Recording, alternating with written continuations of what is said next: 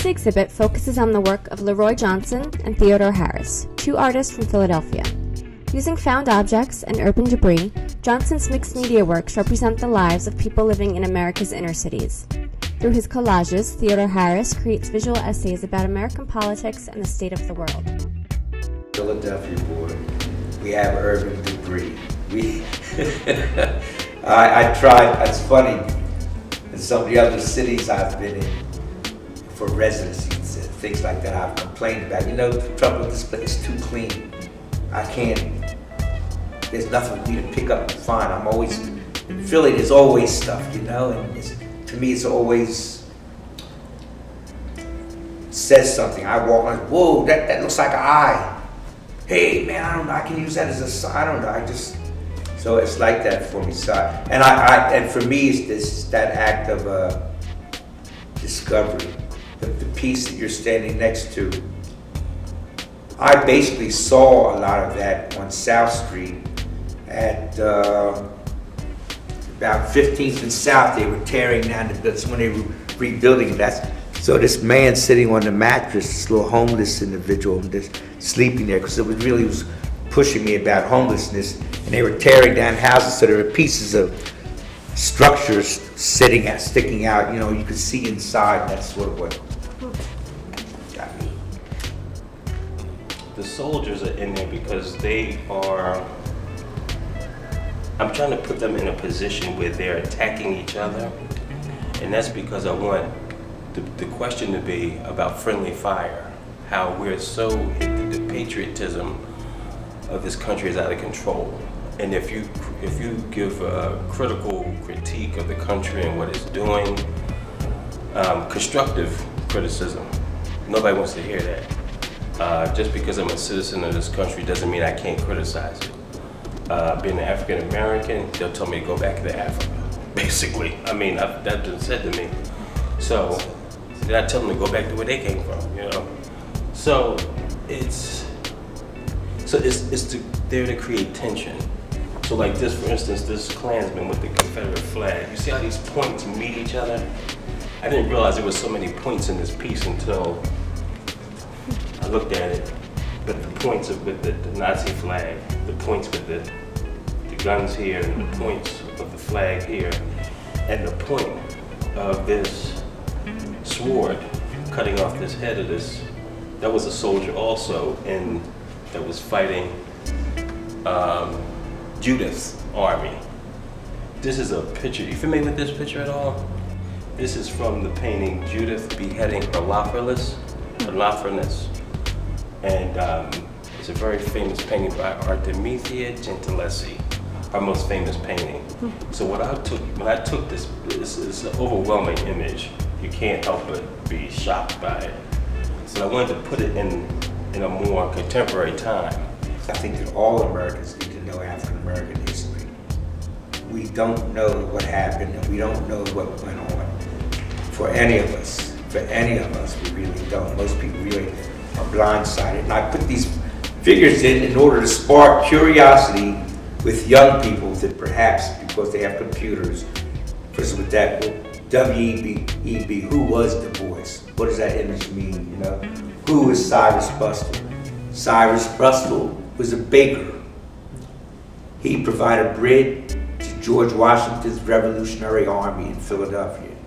Cyrus Bustill was the uh, great, great, I think, great grandfather of Paul Robeson.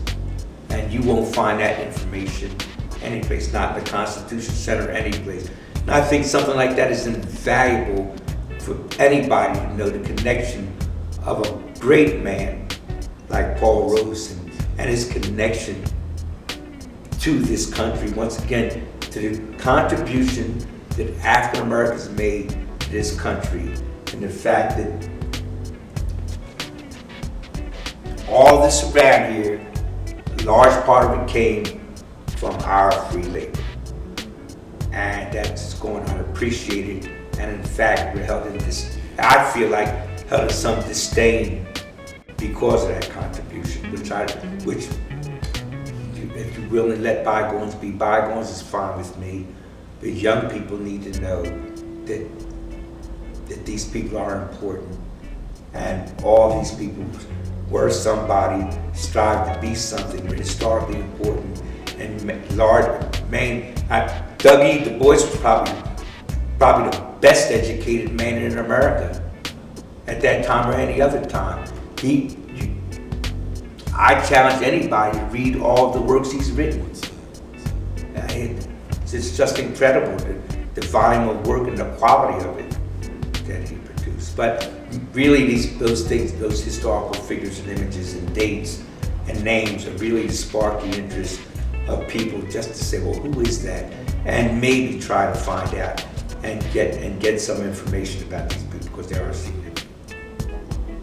I want people to say, well, you know, to argue with it, to argue with the work, say, look, you know, I don't believe that.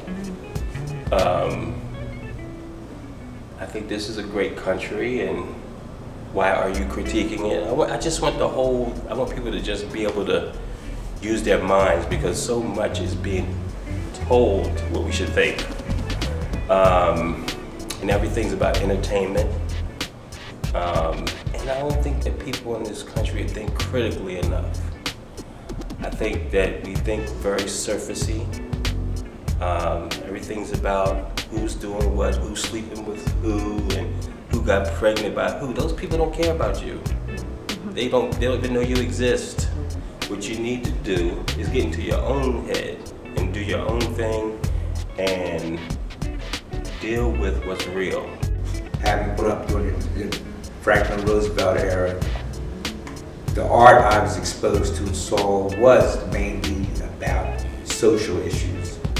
And so I grew up believing that the role of an artist was to talk about, or at least examine those things and not just make things to be happy, happy. Of course, that really gelled in the 60s when I was a little revolutionary, so-called, you know.